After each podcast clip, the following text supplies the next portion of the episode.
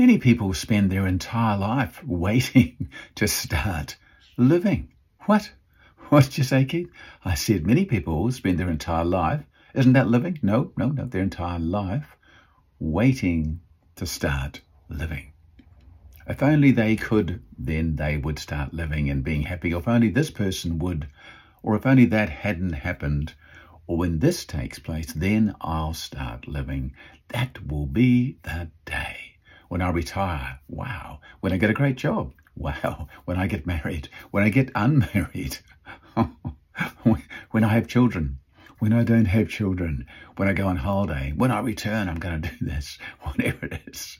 Then I'll start living my life. Until then, life is just going to pass me by. Because every day that rolls past takes me towards that place where I'm going to start living. That's what it is. Uh oh. I seem to have entered the state where I'm not living and someone's attending my funeral. Mesh, if you could be there and visualize yourself and your funeral realize, good grief, why didn't I start living every day? Why didn't I see the joy and the beauty that this life has to offer? And it's not about the things that I can own or the job that I can have. It's about me, me and the world and nature, and the things that I can do to make a difference to me and those people around me. Don't wait to start living. This is your day. This is your time. This is your one shot. This is it. Don't let it get away from you. You can do that. You can do it.